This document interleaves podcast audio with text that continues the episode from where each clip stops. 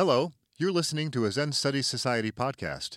To learn more about our community of Zen Buddhist practitioners, please visit zenstudies.org.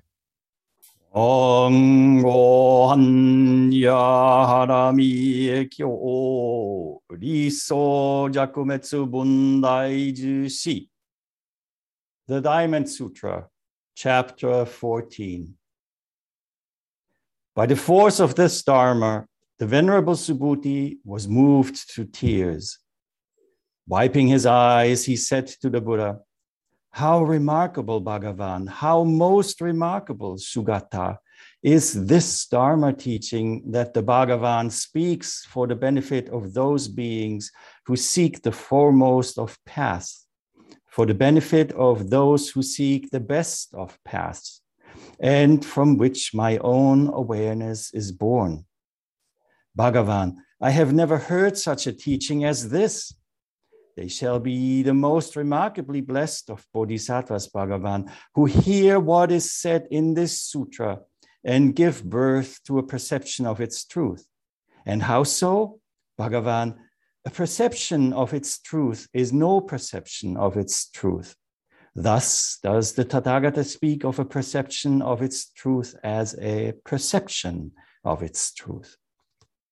Hearing such a Dharma teaching as this, Bhagavan, it is not remarkable that I should trust and believe it.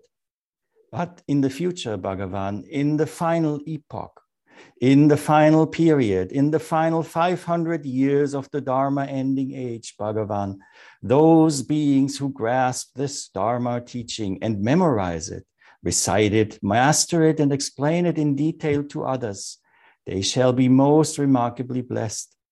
Moreover, Bhagavan, they shall not create the perception of a self, nor shall they create the perception of a being, the perception of a life, or the perception of a soul. They shall create neither a perception nor no perception. And why not? Bhagavan, the perception of a self is no perception, and the perception of a being, a life, or a soul is also no perception. And why not? Because Buddhas and Bhagavans are free of all perceptions. This having been said, the Buddha told the Venerable Subhuti, So it is, Subhuti, so it is. Those beings shall be most remarkably blessed, Subhuti, who are not alarmed, not frightened, and not distressed by what is said in this sutra. And how so, Subhuti? What the Tathagata proclaims as the best of perfections is, in truth, no perfection. Moreover, Subhuti, what the Tathagata proclaims as the best of perceptions is also proclaimed by countless Buddhas and Bhagavans. Thus is it called the best of perceptions. So, too, Subhuti, is the Tathagata's perfection of forbearance no perfection. And how so? Subhuti, when King Kali cut off my limbs, my ears and nose, and my flesh, at that moment I had no perception of a self, a being, a life, or a soul. I had neither a perception nor no perception. And why not? At that moment, Subhuti, if I had had the perception of a self, at that moment, I would have also had the perception of anger. Or if I had had the perception of a being, the perception of a life, or the perception of a soul, at that moment, I would had the perception of anger. And how so, Subhuti? I recall the 500 lifetimes I was the mendicant Kshanti. And during that time, I had no perception of a self, nor did I have the perception of a being, the perception of a life, or the perception of a soul. Therefore, Subhuti, fearless bodhisattvas should get rid of all perceptions in giving birth to the thought of an unexcelled perfect enlightenment. They should not give birth to a thought attached to a sight, nor should they give birth to a thought attached to a sound, a smell, a taste, a touch, or a dharma. They should not give birth to a thought attached to a dharma, nor should they give birth to a thought attached to no dharma. They should not give birth to a thought attached to anything. And why not? Every attachment is no attachment. Thus, the Tathagata says that bodhisattvas should give gifts without being attached. They should give gifts without being attached to a sight, a sound, a smell, a taste, a touch, or a dharma. Moreover, Subhuti, Bodhisattvas should practice charity in this manner for the benefit of all beings. And how so? Subhuti, the perfection of a being, the perception of a being is no perception. Likewise, all the beings of whom the Tathagata speaks are thus no beings. And how so? Subhuti, what the Tathagata says is real. What the Tathagata says is true and is as he says it is, and is not other than as he says it is. But the Tathagata says it's not false. Moreover, Subhuti, in the Dharma realized, taught, and reflected on by the Tathagata, there is nothing true and nothing false. Subhuti, imagine a person who enters a dark place and who can't see a thing. He is like a bodhisattva ruled by objects, like someone practicing charity ruled by objects. Now, Subhuti, imagine a person with eyesight at the end of the night when the sun shines forth, who can see all manner of things. She is like a bodhisattva not ruled by objects, like someone practicing charity not ruled by objects. Furthermore, Subhuti, if a noble son or daughter should grasp this Dharma teaching and memorize it, recite it, master it, and explain it in detail to others, the Tathagata will know them, Subhuti, by means of his Buddha knowledge. And the Tathagata will see them, Subhuti, by means of his Buddha vision. The Tathagata will be aware of them, Subhuti, for all such beings produce and obtain an immeasurable, infinite body of merit.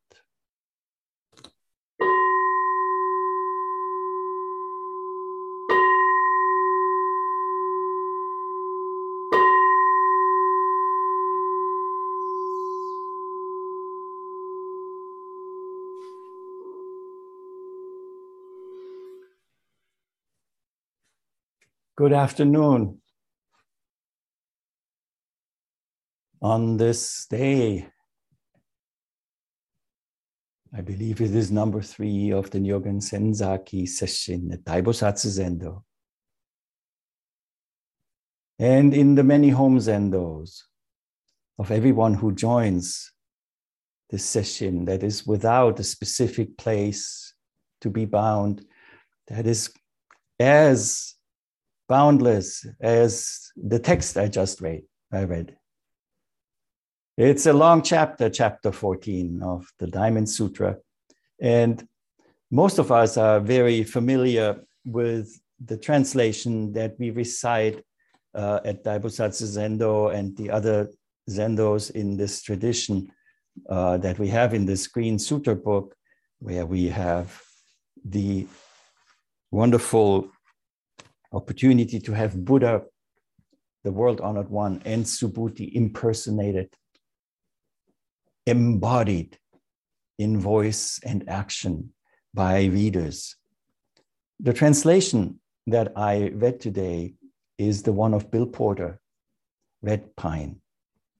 I made a few changes in the end to pay attention that we are not a single gender enterprise and that Buddhism includes all he's, all she's, all they's, all beings, which at times doesn't find its way into these printed texts. So you might ask yourself, why, why would we talk about sutras in this tradition that is outside of Scripture, this separate transmission outside scriptures and words. And isn't that the central portion of what makes out Zen? Well, it would be saying that we are not interested in anybody's expression of their humanity, of their awakening, of their becoming aware of that what frees us of liberation. And in this case, it's the expression of the liberation of the compilers of the sutras. Was it the historical Buddha, Shakyamuni, Siddhartha? I don't know. But it doesn't matter because it is an expression of that person's or that group of persons' experience put in words. And we meet it as such. We meet it as a hint, one of those many, many different manifestations of truth that finds its expression under specific circumstances. So that's why we look at sutras. It's also interesting to look. I don't know if you have ever examined the character, the Chinese character for sutra, kyo, as it is pronounced in the Japanese language. You know, characters consist out of different parts sometimes. If it's not a simple character, you have different parts. Uh, one of them is the most important part, which is called the radical. Comes from radix, the root of the character. And for the character kyo, the root actually is the character that means thread. Thread, like a thread in a garment, or like the famous red thread that runs through history. The red thread of this intransmissible magic, secret, mystery of life and consciousness. So, thread is the radical. The other two parts that we find on the right hand side of the uh, of the character, they are on the top. It says again, and on the bottom it has the ground, the earth. So this grounding us through the red thread, through the thread of expressions of awakened beings, of awakened fellow human beings, past, present, or maybe even future, is what Sutra in this character brings to an expression. But what about Toksan, for example? Yeah, what about Toksan? We all know Toksan, uh, the Chinese master, was very indignant. He studied the Diamond Sutra very, very deeply and wrote a lot of commentary on the Diamond Sutra. He was indignant of the Zen tradition. How could anyone claim to have a transmission outside of these wonderful scriptures? And besides that, he had given commentaries himself, and his tongue was sharp. He decided to go to the south of China in order to exterminate. Let me show those people who claim to have this special transmission outside of scriptures. We all probably have heard the story on his way. He had to stop and he was hungry. He needed some kind of refreshment. And so at this place, going to Reishu, he talked to an old woman who sold snacks, refreshments. And the word for it is tenjin. The old woman said to him, hmm, Venerable monk, what is that big bundle of books that you're carrying under your arm there? And Toksan said, very proud, that she noticed these are notes and commentaries on the Diamond Sutra. The old woman very calmly said, Ah, you know, it is said in the sutra that the past mind is unattainable the present mind is unattainable, and future mind is unattainable. Unattainable or cannot be grasped. Which mind, venerable monk, are you going to refresh. Light up is the real translation of the characters. So, which of these minds, the present, the past, or the future mind, all of these minds that are ungraspable, which one will you use to be refreshed? And of course, Toksan, although he was a great scholar, was dumbfounded. He could not speak, he could not say anything, and took off. So, what we know about Toksan, what happened after that, later he went to study with Zen teachers, of course, because he got more and more into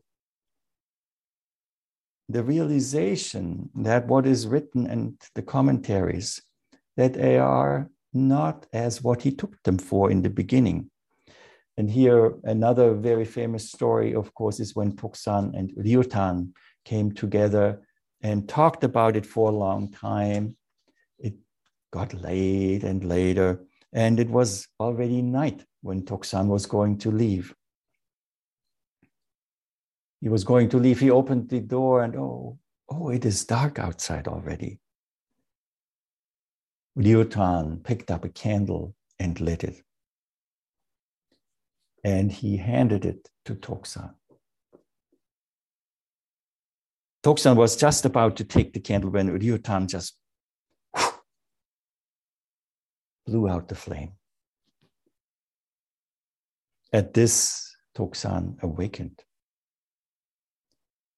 Later, after having received some praise from Ryutan in one of his talks, Toksan took his books out in front of the place where he studied.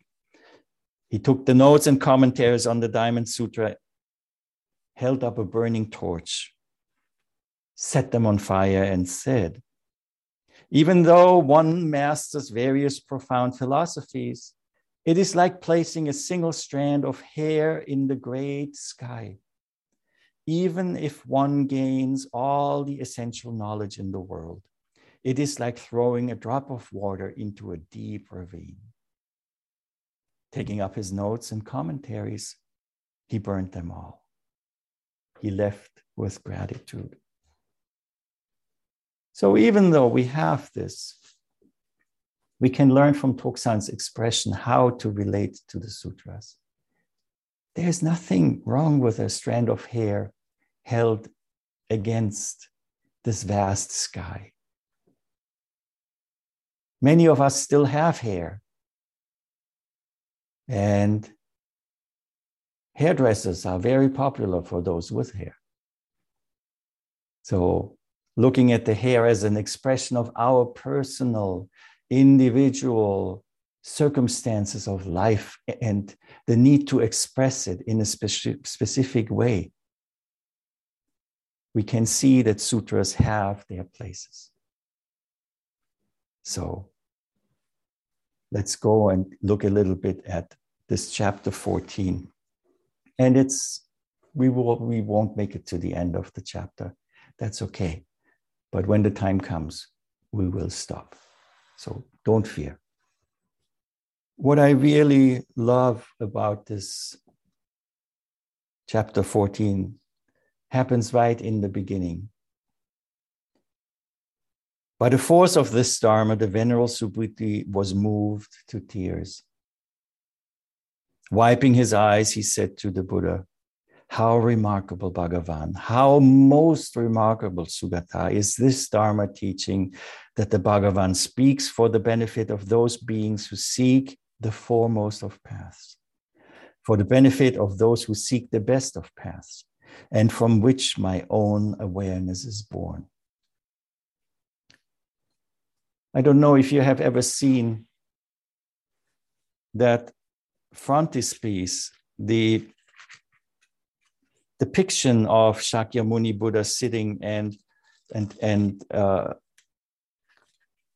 talking to the assembly with Subhuti uh, there that is in the Dunhuang Caves manuscript, which is the oldest printed version of a book uh, in, in the world. And let's see if that is, see, there's the Buddha, and Subhuti sits there. He's an old, old person, really wrinkly, had his life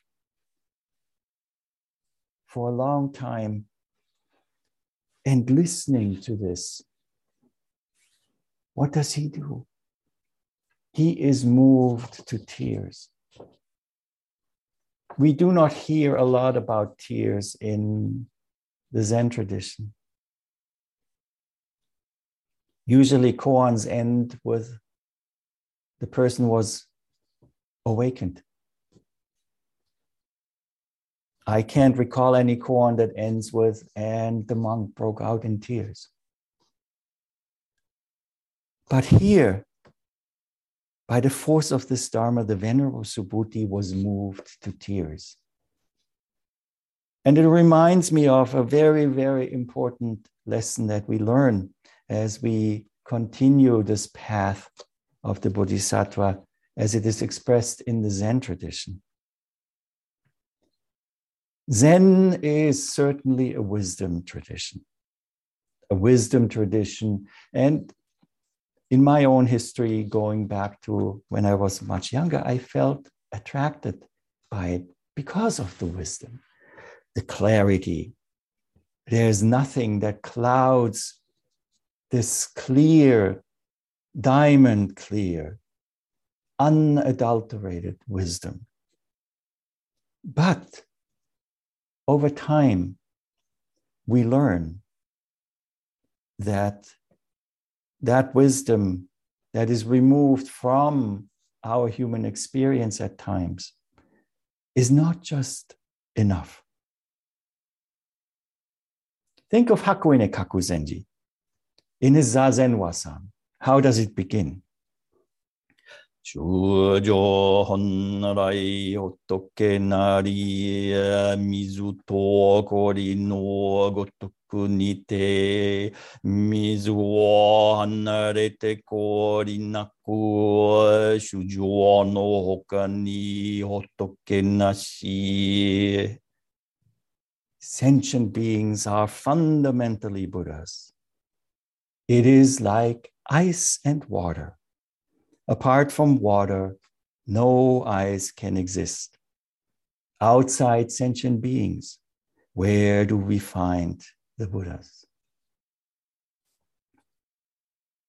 When we cultivate wisdom, we have to be very attentive.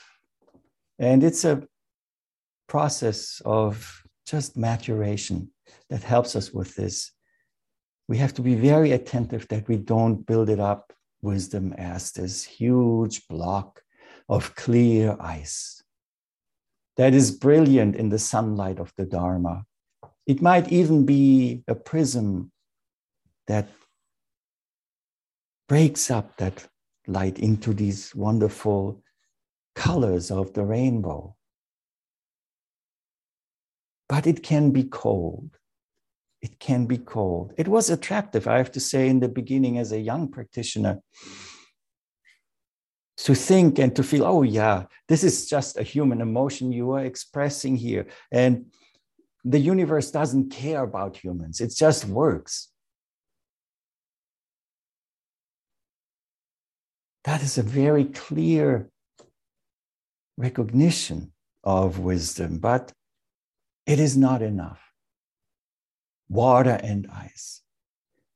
What we develop over time in this tradition and what we have to develop is the warmth of compassion that helps us to melt this ice and turn it into water so that it can stream down the sides of the mountains, of the glaciers, gather in little brooks in streams, in rivers, and go to the ocean and bring rain, bring the sustenance to the human portion, the human world in which we as human beings live.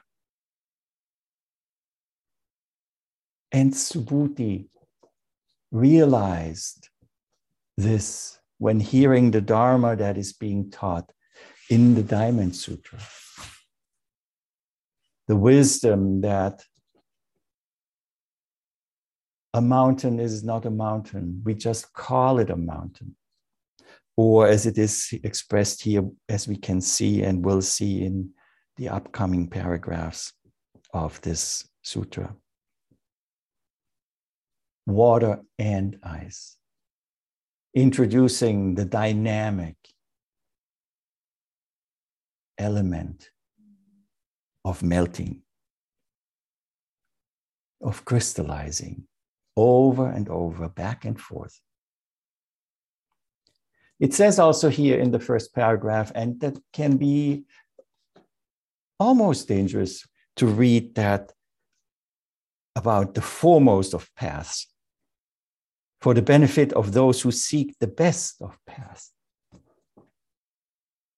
We are very aware in these times that there are way too many groups who claim that their path is the only path. This is the foremost path. And we don't even have to go to groups. Have you caught yourself thinking or feeling, I know how to do it? My way is the best way. So if we take the sutra, the thread, as a rope that we follow, then there's really not too much of a path left. We just follow it. But if we take the path as the Chinese concept of Tao, of the path, of the unfolding of this activity of Dharma, then it takes on a completely different meaning. It's not the description of a path, but it is the activity of walking, following a vow, following an intention. The Shinjin Mei on believing in faith of Sosan Kanchi Zenji also speaks about that path. One of the translation goes like this. The highest path is not difficult, merely beyond picking and choosing. There are many ways to interpret, to elucidate this saying of Sosankanchi. And one of them that I want to point out today is not the most common one. The most common one is do not have preferences, and you will be not having trouble picking and choosing beyond rejection and acceptance. I'd like to point at it and examine it from the point of view of the Tao, the path, the unfolding, the revealing of this activity of Dharma, of life that always happens. And it happens. My teacher, my ordination teacher always said, Ishiyokyu nashi, without will and desire. It is difficult to understand that at first, but over time, I have to come to appreciate it from almost a scientific point of view. Let's look at a parallel expression in science. We all know about our famous physicist, I think it was Sir Isaac Newton, under the tree, having, seeing the apple drop. Gravity. Gravity. I believe everybody who is listening today is familiar with gravity. Yeah? Sometimes gravity interacts with us, or we interact with gravity in a way that we don't like, especially when we fall onto our face. But it is gravity that keeps us on the surface of this very planet, this world we live.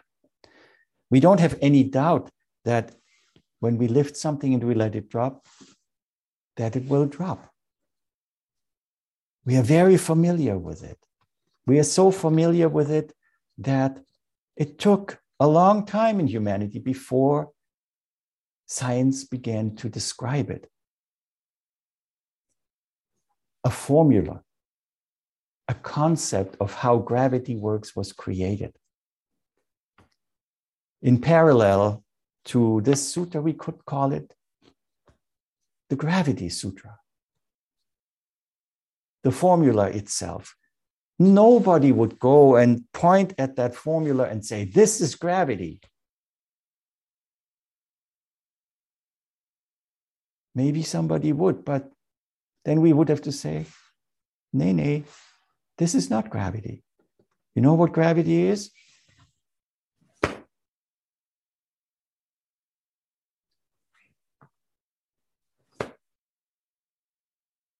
There's really nothing that can express it but gravity itself.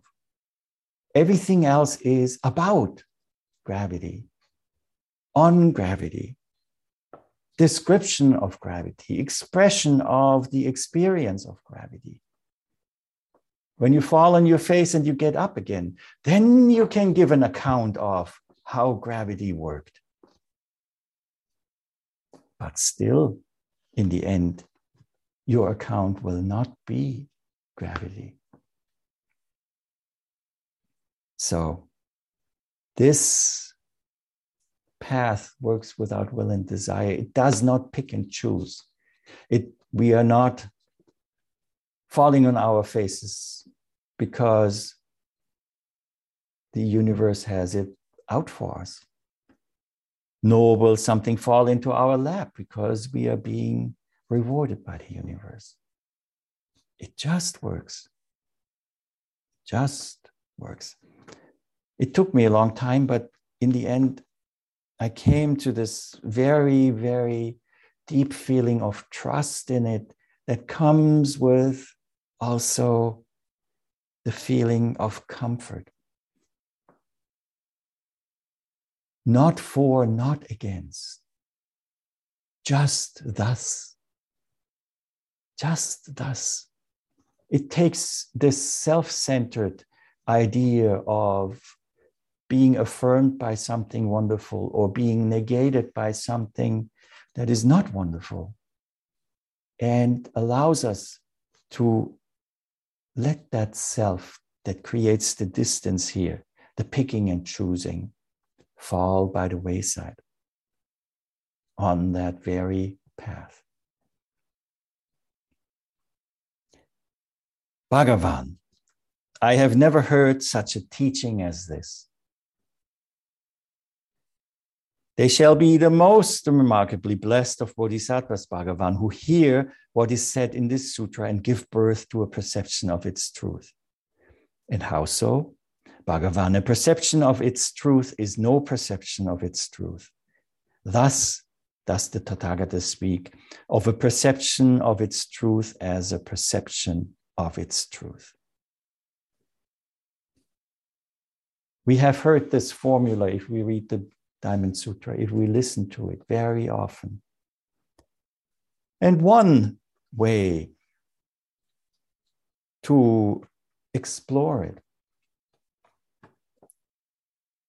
is to look at it from where is the stress, which is the word, since we are dealing with words, that has more weight in the sentence. A perception of truth is no perception of its truth. Thus does the Tathagata speak of a perception of its truth as a perception of truth.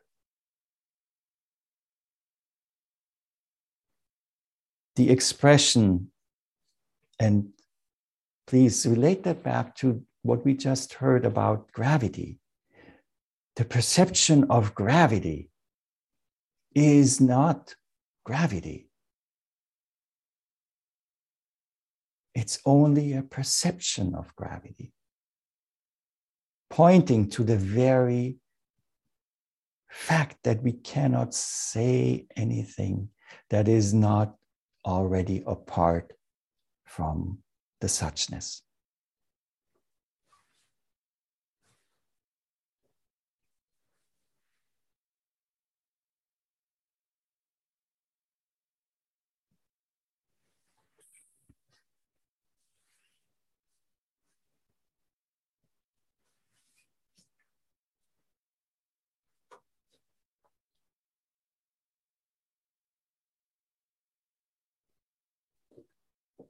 No self, muga, the expression of shunyata, of the no fixation, is the expression of this Diamond Sutra.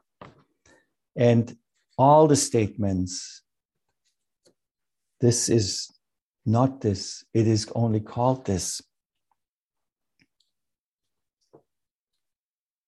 point to that shunyata and let me just remind ourselves all here that shunyata is not emptiness as a substance or as yet another godlike absolute background on which all of this happens. Shunyata is an aspect of everything that happens and it says that there is no inherent selfhood, no thingness, no, as it said here then with personality, soul, ego entity in it. A table is not a table. A teacup is not a teacup. It's an event all the minerals in that teacup come from who knows where. They are put together and fired and glazed, and after having a human being form it into a shape that it can hold the tea. And we call it a teacup. And what the Diamond Sutra warns us about is well, it's from the human point of view, of course, it is a teacup. But ultimately, it's just an event. Teacup is an idea. The event of this is indescribable and it is fluid. Should I drop it and it breaks into pieces? From the human point of view, we could say, oh, it is broken but from the point of view of the universe and the always changing nature of phenomena. It just has changed as an event. What has been broken since it fell is our idea. And it is broken by the fact that it does not align with what is.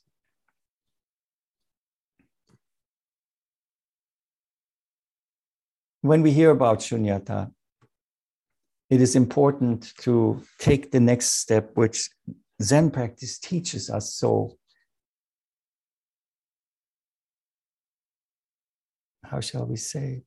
It teaches us in everything we can do in formal Zen practice, namely the shunyata of shunyata, the emptiness of emptiness which again is just another pointer that do not attach to an idea of emptiness. The moment we think about, oh, yes, this is not a teacup, it is really just an event. Emptiness is a concept. The true emptiness of emptiness, the shunyata of shunyata, can only be accessed in the same way that we interact with gravity.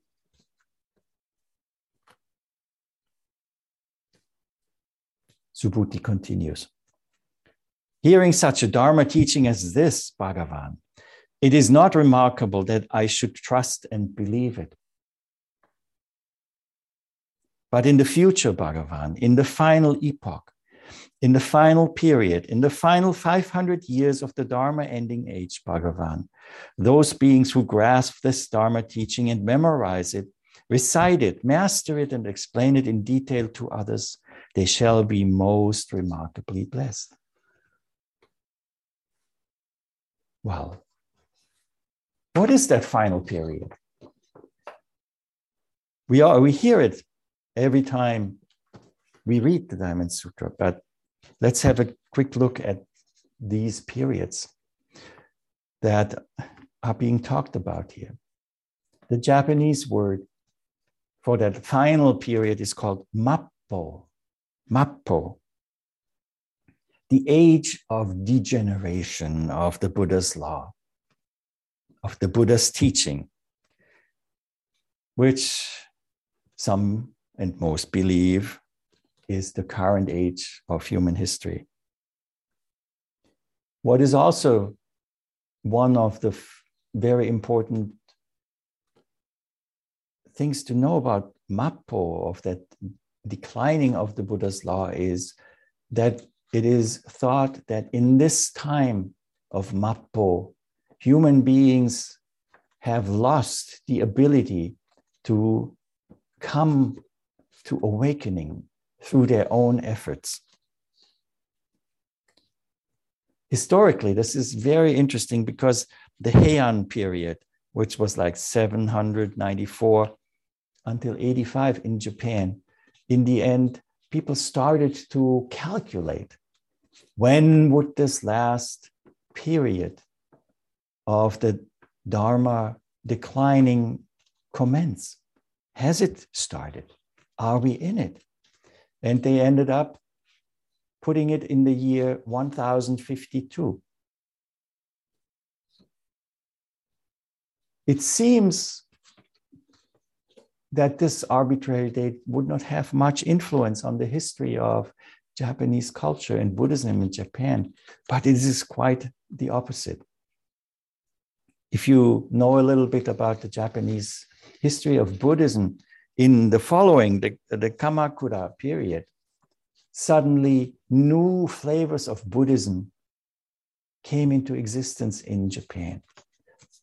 They existed before as streams, Pure Land Buddhism, certainly, but they became extremely popular.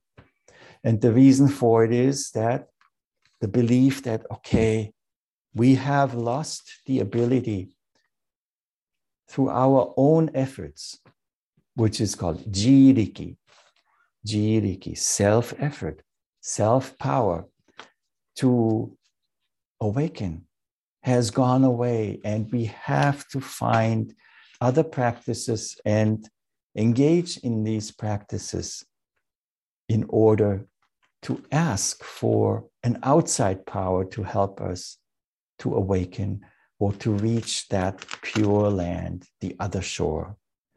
Tariki. Tariki, other force. So, in that time, a number of very influential Buddhist uh, denominations came into existence. Masters like Shinran Shonin or Nichiren founded and reformed schools. So the Jodo Shu, the Jodo Shinshu, or the Nichiren Shu, those types of Buddhisms engage and they came into engaging with great effort in Nenbutsu, the reciting of specific phrases because it was said that with Mappo, we could not awaken by ourselves anymore. So the Namo Amida Butsu, Namo Amida Butsu, Namo Amida Butsu, or Nam Myoho Renge Kyo, Nam Myoho Renge Kyo from the Nichiren Shu, are these practices that came very, very popular at that time. From the point of view of us as Zen practitioners, of course,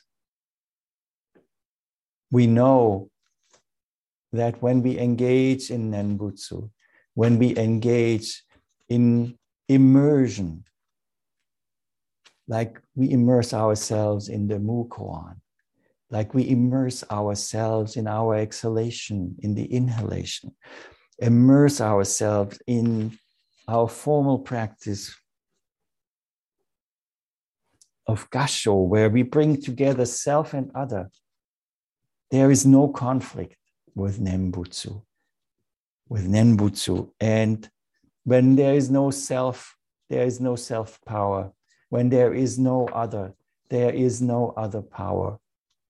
And for that reason, the Zen school has never really seen Mappo as a limiting factor in the practice that we engage in.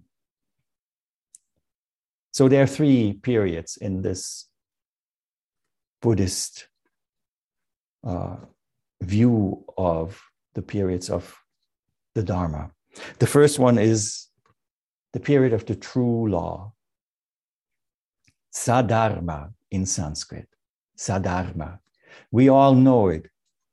In Japanese, it is Shobo, true Dharma. Shoboji, New York Zendo, the temple of the true Dharma, bears the name from this true law, the true teaching.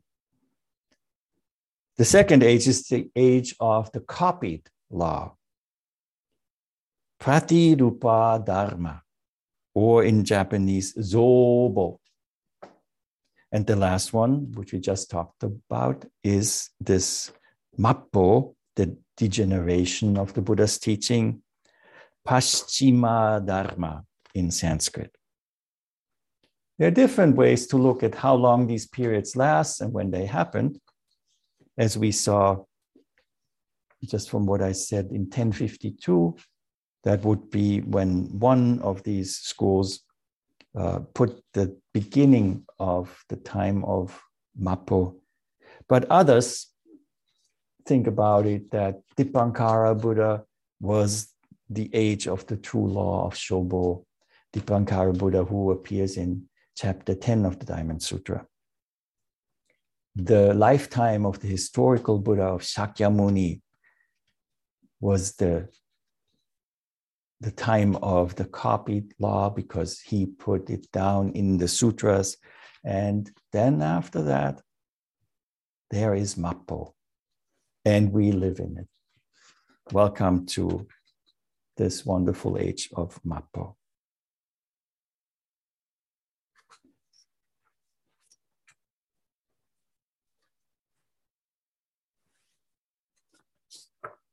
Subhuti goes on. Moreover, Bhagavan, they shall not create the perception of a self, nor shall they create the perception of a being, the perception of a life, or the perception of a soul. They shall create neither perception nor no perception. And why not? Bhagavan, the perception of a self is no perception, and the perception of a being, a life, or a soul is also no perception. And why not? Because Buddhas and Bhagavans are free of all perceptions. Perceptions, concepts, idea, beliefs. In Zazen, with our alignment with the way expressed in whatever may be happening the breath, the birds singing, the woodpeckers pecking, the han being struck. All perceptions that have ideas, beliefs, and concepts fall away. And the Buddha answers Subhuti now. This having been said, the Buddha told the Venerable Subhuti, So it is, Subhuti, so it is. Those beings shall be most remarkably blessed, Subhuti, who are not alarmed, not frightened, and not distressed by what is said in this sutra. Why would anyone be frightened by what it says in this sutra. Can you imagine anything that could be frightened? Remember when we first came to this practice with the dread of sitting down and knowing that we are engaging in something that requires us to step beyond the discomfort and to not listen to that, what actually is frightened in its existence. This idea of who I am, the idea of I am not worthy, or whatever idea it is that we have about ourselves. These ideas are what create the kind of being alarmed and being frightened. It's important to know that, and it's important to make the appropriate relationship with that portion of ourselves that becomes alarmed. And again, not rejecting, not affirming, but just completely embracing. Completely embracing. These perfections that the Buddha talks about in the next paragraph, of course, are the six paramitas that we all know about dana, generosity, sila, ethical or moral behavior, kshanti, forbearance or patience, virya, energetic dedication and application to the path, jhana, meditation, immersion, contemplation, and prajna, wisdom. The Buddha talks about forbearance in particular. So too, Subhuti, is the Tathagata's perfection of forbearance no perfection. And how so? Subhuti, when King Kali cut off my limbs, my ears and nose, and my flesh, at that moment I had no perception of a self, a being, a life, or a soul. I had neither perception nor no perception. And why not? At that moment, Subhuti, if I had had the perception of a self at that moment, I would have also had the perception of anger or if I had had the perception of a being, the perception of a life, or the perception of a soul at that moment, I would have had the perception of anger. And how so? Subhuti, I recall the 500 lifetimes I was the mendicant Kshanti. And during that time, I had no perception of a self, nor did I have the perception of a being, the perception of a life, and the perception of a soul. So let's see what Kshanti really means.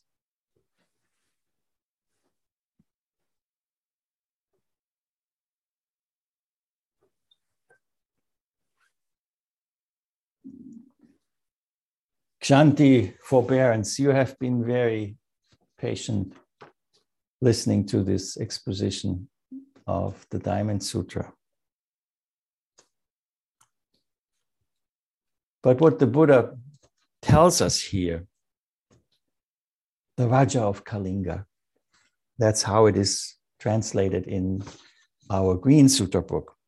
It's called here the, the King Kali, cutting off the limbs.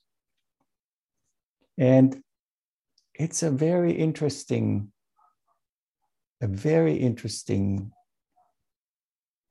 thing that we will discover over time what is being talked about here is actually how often we ourselves manifest that activity of the Raja of Kalinga with ourselves. How has that to do with forbearance and with patience? Forbearance and patience seem to be a temporal thing. But having sat on the cushion for many times, you probably have experienced that that forbearance is not the waiting for something. We have experienced where waiting for something brings us. If the bell doesn't ring when we are in terrible pain, waiting for that bell makes it just so much harder.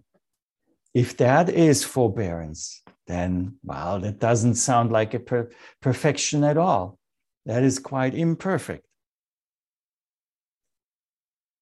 But if kshanti or forbearance means that we are actually waiting for nothing, that we are just meeting thusness, this tathata, shinyo, however you want to call it, without any space for any idea, for any judgment, for any preference, rejection, or whatever it may be, or any self, then there is no space for the Raja of Kalinga. But the moment you think of, ah, when will the bell ring? Arr. The Raja of Kalinga is born. Already, tearing off your limbs more and more and cutting off this one mind of forbearance, of being with what is, into the dismembered parts of suffering psyche, of identity, of hope that it will end soon, or fear that it won't, and all the various different flavors that we can all experience in a session like this. Chapter 14 goes on for a long time. And we do not have to finish because there is never an end to it anyway. But what we can take from it is that this expression of not getting caught up by ideas, of not making the space, the distance between what is, of this activity of unfolding that unfolds without any choice.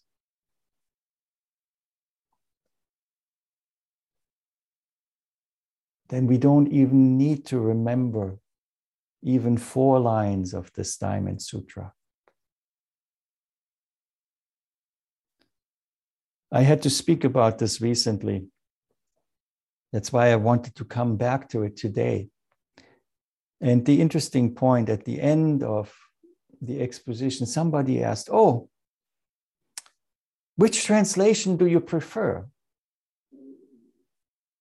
And my answer was, There's only one translation I prefer, and that is the translation into embodiment. We all are embodying this Diamond Sutra whenever we step out of the confines of our cognition where it doesn't belong. When we step out of the confines of our emotional likes and dislikes. When we